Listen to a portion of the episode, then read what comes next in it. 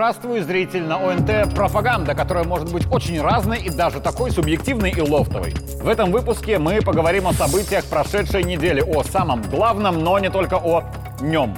Меня зовут Игорь Тур, это моя пропаганда. Начнем.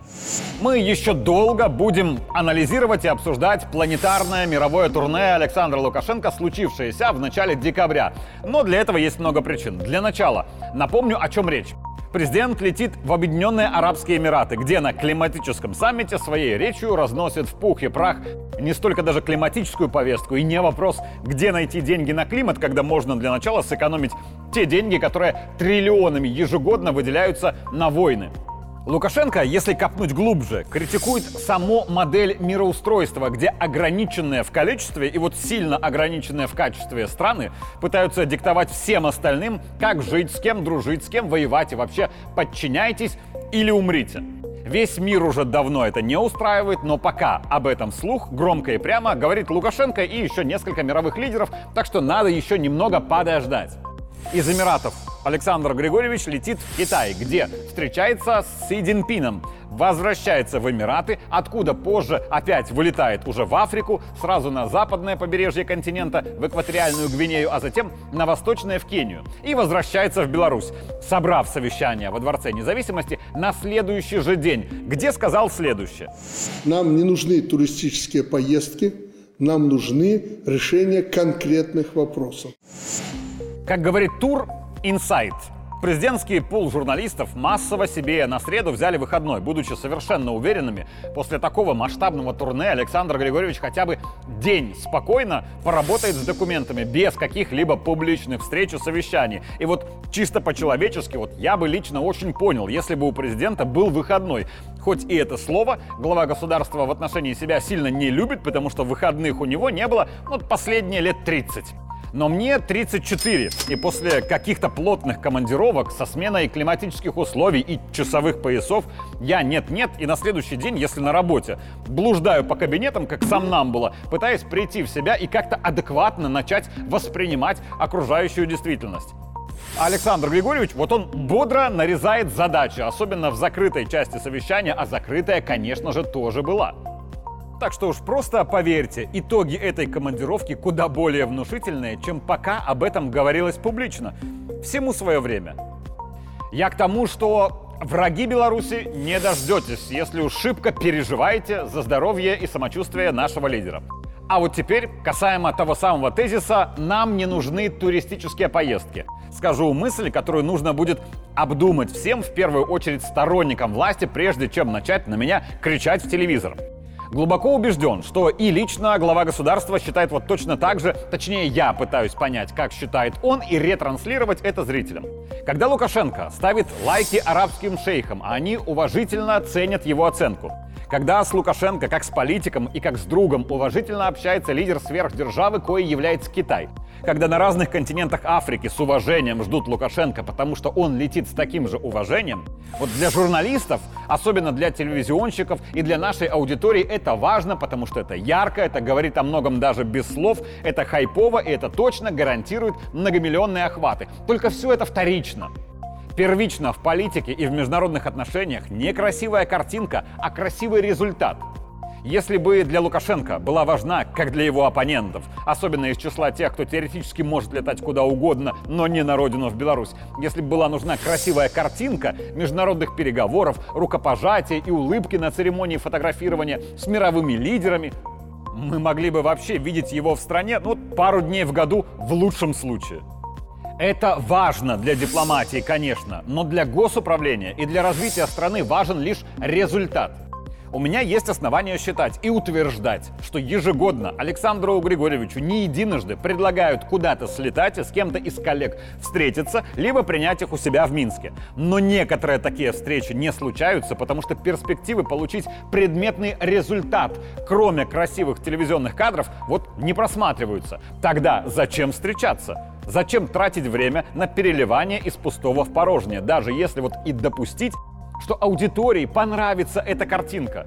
Но президент нанят народом не для создания красивой и приятной картинки и не для создания иллюзии результата. Важнее всего, что мы показали за последние недели с этого планетарного турне Лукашенко, это результат, который еще будет. Позже будет, но обязательно будет. И мы ведь об этом и раньше намекали, что политика это такое дело, где не всегда все сразу проговаривается, все публично. Вот у нас есть интересы в Африке, есть уважение и доверие Африке, есть технологии, которые нужны Африке.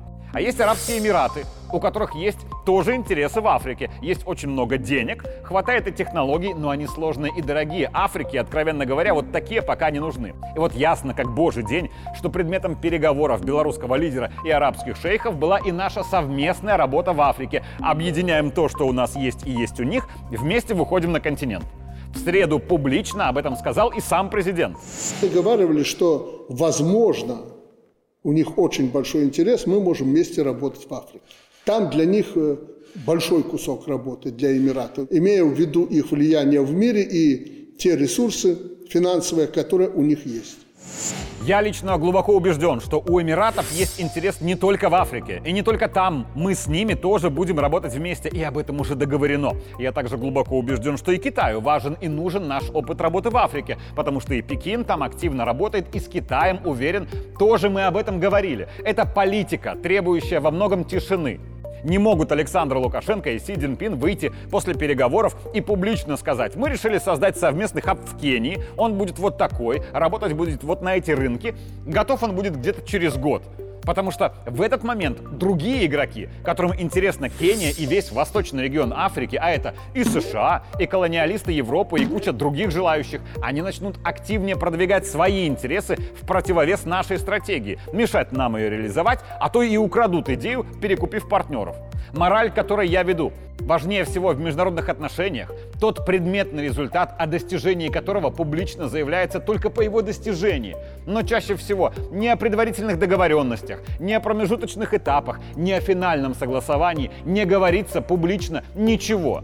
Это концепция здоровых экономических взаимоотношений. Хотя есть и другая. Концепция очень популярных участия аудитории, но совершенно бессмысленных по сути заявлений. Вот вторыми концепциями мир переполнен, а люди этому еще и зачем-то радуются. Первый же предлагает концепцию первую, делая важную ремарку. Чтобы не было, как у нас иногда бывает, что мы проводим ревизии наших отношений с теми иными государствами, что-то исключаем, что-то добавляем. Мы договорились, и нам надо реализовывать эти проекты. Как-то недавно Александр Григорьевич, назначая представителей местной исполнительной власти давал им такой наказ. Не входите в положение. Имелось в виду, что когда новый председатель райисполкома начнет ставить задачу, он начнет слышать сотни причин, почему эту задачу выполнить, если не невозможно, то очень сложно, с аргументами, доказательствами, точками зрения и так далее. С намеком, мол, войдите в положение, отмените задачу или хоть немного поменяйте ее в сторону упрощения. Сейчас дополню уже от себя. Если руководитель с важной пометкой, если он профессионал и задача поставлена верная, но сложная, поставив одну задачу, поддается один раз на уговоры коллектива, входит в их положение и задачу отменяет, это ящик Пандоры, который никогда уже не закроется. Отбросим сантименты, гипертрофировано, о принципе работы. Задача руководителя, чтобы нанятые сотрудники выполняли как можно больше объем работы высшего качества за зарплату, стремящуюся к нулю. Так выгодно предприятию. Задача нанятого работника, чтобы работы было как можно меньше, чтобы была она как можно проще, чтобы никто не только не перерабатывал, но и не особо напрягался, но чтобы платили получку вот сильно большую. Так выгодно работнику. Рациональный компромисс, он где-то посередине. Но если руководитель один раз уступает коллективу, отменив сложную задачу просто потому, что коллектив сказал, ну это же сложно, и дает задачу попроще, коллектив начнет пытаться давить на руководителя постоянно, требуя задачу все проще и проще, причем за те же зарплаты что в итоге приведет к упадку предприятия и его банкротству, а сотрудников приведет к потере рабочих мест и, следовательно, потере дохода. Правильная сложная задача никогда не должна быть отменена. Но то, что нельзя назвать отмена, иногда можно попробовать назвать каким-то другим словом, когда вроде ты не отменяешь ничего юридически, но фактически отменяешь все. Фраза «ревизия наших отношений», которая звучит в международной политике очень красиво и достаточно часто, чаще всего переводится на русский следующим образом. Давайте мы посмотрим, что мы не можем выполнить из договоренностей, что выполнять очень сложно, мы не хотим, и давайте как-то попроще сделаем. Если Минск и Малаба достигают договоренностей высшего уровня, там заложены предметные, конкретные задачи в конкретных сферах. Президента ударили по рукам. Сложная ли эта задача как для Беларуси, так и для экваториальной Гвинеи? Сто процентов они сложные и очень сложные. Но если стиснуть зубы и выполнять, они достижимые. А вот если выполнять тяжко, а хочется, чтобы полегче, можно провести ревизию отношений на уровне чуть пониже. И после такой ревизии коллегиально прийти к выводу, зачем нам напрягаться, создавать там производство МТЗ. Давайте просто продадим им туда тракторы. Так проще, так легче, как для наших чиновников, так и для их. А результат этой ревизии можно экономически обосновать, нарисовать красивые и правильные отчеты, вроде стройно все будет и красиво. Но это только одна ревизия отношений. Если провести таких ревизий 9-10, от изначальных предметных, хотя и сложных для реализации договоренностей, там останется ни на что не влияющая вода. Воду типа интенсифицировать отношения на всех уровнях выполнять очень несложно, только и эффекта от нее никого, ни им, ни нам не будет. И в среду я услышал, что по трем направлениям – Африка, Китай и Эмираты – президент не позволит проводить ревизии, чтобы что-то из договоренностей не выполнить. Мол, все могут стонать и стенать от того, что это тяжело, но это надо сделать. А чтобы точно понимать, что сделано будет, Александр Лукашенко назначает по каждому вектору персонально ответственных, чтобы система свою работу выполнила качественно, потому что он свою работу сделал, выгодно договорившись на высшем уровне в трех частях света. Даже категорически осторожный Китай, который никогда не спешит давать обещаний кому бы то ни было в мире, на минские предложения ответил строго «да». Нет, не было слышно такого слова все вопросы, которые мы поставили перед председателем КНР Си Цзиньпином, они получили один ответ. Да, мы готовы работать, углубляться, давайте вместе, давайте по-дружески работать. А еще скажу субъективно о встрече президента с руководителями органов безопасности и разведслужб СНГ. Александр Лукашенко сказал очень много важного, что иностранные разведки пытаются дезинтегрировать постсоветское пространство, что в Беларусь те же иностранные разведки пытаются забросить уже не своих агентов, а диверсантов-террористов. Но прозвучала и одна короткая фраза, которую я бы хотел дополнить. В таких условиях возрастает роль спецслужб. Это не банальная и дежурная фраза э, о возрастании вашей роли в современном мире. Смотрите, в чем сложность и ирония любого государства. Есть власть, избираемая народом, в лице президента или парламента. Они проводят свою политику. У одних она правее, у других левее, одни пророссийские, вторые проамериканские, третьи, допустим, прокитайские. Векторы могут быть очень разными. Но как бы ни менялись избираемые народом политики, в каждой стране есть структура, которая при каждой власти занимается обеспечением безопасности и сохранением государственности. У нас это, очевидно, Комитет госбезопасности. А есть условная Франция, где когда-то правил генерал Деголь, очень хорошо понимающий особенности работы своего управления, разведки и оборонной безопасности Франции. Позже был Жак Ширак, служивший в армии, воевавший в Алжирской войне, помогавший Деголю. Это тоже лидер более чем толковый. А потом во Франции начался какой-то политический цирк, когда к власти номинально приходят те, чье имя забывается на следующий же день после следующих выборов. И французским спецслужбам для сохранения страны нужно не только устранять угрозы внешние, но и как-то компенсировать тот ущерб, который безопасности страны нанесли попеременно избираемые народом политики. Франсуа Алланд подписывал в Минске нормандские соглашения, которые не выполнялись. Подписывал. Угрожает ли чем-то Франции невыполнение подписанных в Минске соглашений? Да, угрожает. Только Аланду-то все равно, он уже не президент. И действующий президент Макрон тоже не при делах. Не он же подписывал. Чуть что, не он виноват в угрозе государству, а тот, кто был до него. Да и вообще не Макроном создана проблема, не Макрону ее решать, не так ли? А кто решает, когда Аланд уже все, а Макрон еще ничего? Спецслужбы Франции, которые сейчас уже захлебываются от решения проблем, которые им создают избираемые политики. Все новые и новые, все более чудные. И чем больше политики чудят, ведя страну в пропасть, тем больше они раздражают спецслужбы, которые при всех чудных политиках защищают интересы Родины. Очевидный пример – чудачество политиков в России в 90-е и приход к власти Владимира Путина, офицера-разведчика, представителя спецслужб. Сила России стала в том, что политическая сила и сила спецслужб стала единой и единовекторной. В Беларуси другая ситуация. Александр Лукашенко приходил к власти уже с уважением силового блока, но уважение силовиков, которое он заработал в первые годы у власти, своими решениями и действиями позволили ему стать действительно, а не номинально главнокомандующим. Милиция, армия, спецслужбы признали и признают его своим главнокомандующим. Вот это и, ну, также написано в законах, это очень разное. И раз в мире роль спецслужб растет, то, по моему мнению, в мире падает роль политиков. Если это так, то для мира и для мира во всем мире это очень хорошо. А еще у меня прошлая неделя отмечена вот какой-то повышенной личной социальной активностью. Чем ближе к Новому году, тем чаще куда-то зовут и приглашают. Но я не о себе любимом буду, а о своих выводах, важных для моей пропаганды. В пятницу стал я свидетелем церемонии вручения премии в области качества от строительства дорог до гостиничного обслуживания. Но я не о лучших из лучших, а о том, что на церемонии было несколько зарубежных послов в нашей стране. Конкретно были послы Кубы, Бразилии и Венесуэлы.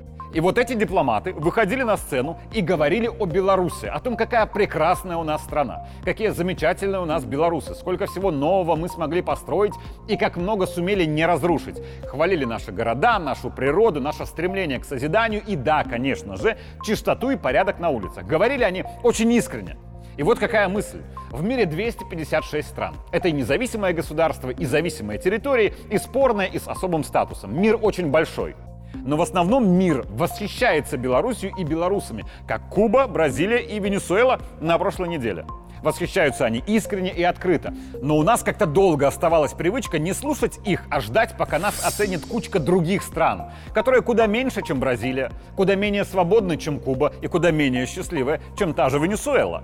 Кучка это якобы более демократичная, чем все вышеперечисленные государства. И вот сижу я на этой церемонии, и тут до меня доходит про идеологию нацизма, которая никуда из Европы не ушла после немецкого рейха, а наоборот, даже распространилась. Вот тогда были правильные и неправильные люди, потому что правильной или неправильной расы, если ты не ариец, то как бы немножко и не совсем человек. А потом эта немощная кучка смогла убедить себя, потом половину мира, включая нас, что есть правильные страны и народы, которые якобы демократичные, а все остальные народы и государства, они неправильные. И люди там, получается, вот тоже они какие-то неправильные. И если погибает в Германии человек в теракте, то это ужас. Погиб демократ с правильными ценностями, значит, погиб человек. А если в Ираке погибают миллионы, в Сирии, в Афганистане, это как бы люди, но как бы не совсем. Чтобы стать людьми, им нужно стать демократичнее. Политический нацизм, не так ли? И мы, я уже говорю о белорусах, долгое время этот нацизм не замечали. Более того, пытались даже понравиться этим политическим нацистам, чтобы услышать от них, что мы тоже люди, тоже такие, как они, такие же демократичные. Виноваты ли в этом политические нацисты? Виноваты, конечно. Но мы-то и сами хороши, раз нас заставили поверить в то, что мы недостаточно люди, раз недостаточно соответствуем постоянно меняющимся неким демократическим ценностям. Пару десятков лет назад мужеложство в демократической Европе было уголовно наказуемым, а сегодня глянь ты на них. Уже всячески это поощряется. Вот что они придумают завтра, назвав уже это правильной ценностью, которой нужно обязательно обладать, чтобы считаться нормальным человеком? И типично для славян, пока жареный петух не клюнул в одно место, мы не видели проблему. Петух в виде коллективного руководителя демократии клюнул Украину и пытался клюнуть нас, и вот до нас дошло мы перестаем медленно, но верно пытаться вот этим политическим нацистам понравиться. Мы начинаем больше ценить то, что от нас в восторге весь мир, за исключением кучки этих демократий. Еще на неделе я был на юбилее гимназии, где учится моя дочь. Поздравляю с 50-летием, вы самые прекрасные, но я не об этом. Меня как гражданина, как пропагандиста и как отца впечатлило то, что в день рождения в гимназии сказали спасибо всем, а не только самым заслуженным учителям. Они, конечно, заслуженные, но вместе с ними на сцену за дипломами и благодарностями приглашали подняться работниц столовой, уборщиц помещений, вахтера, который у деток принимал куртки. И каждому из них аудитория учителей и учеников аплодировала. Вот скажу как есть, порой сильнее, чем педагогам. Мы уважаем любой труд, даже если он не самый популярный, не самый финансово выгодный, он тяжелый и он, возможно, неблагодарный. Но до тех пор, пока я в наших учреждениях образования буду видеть, как дети искренне аплодируют женщине, которая моет тряпкой пол в их классе, а не воротят носом от уборщицы, потому что это же уборщица, фу. Ей-богу, тогда у наших детей светлое будущее, и такое же будущее у нашей страны с такими детьми. А ради них мы и живем. Это не очень демократично, потому что у политических нацистов в трендах не размножаться, а любить котиков, собачек и себя однополой любовью. Но я лично рабом вот этой демократии быть не хочу. Меня зовут Игорь Тур, это была моя пропаганда. Увидимся 8 января. У нас небольшой отпуск, так что с наступающим всех Новым годом!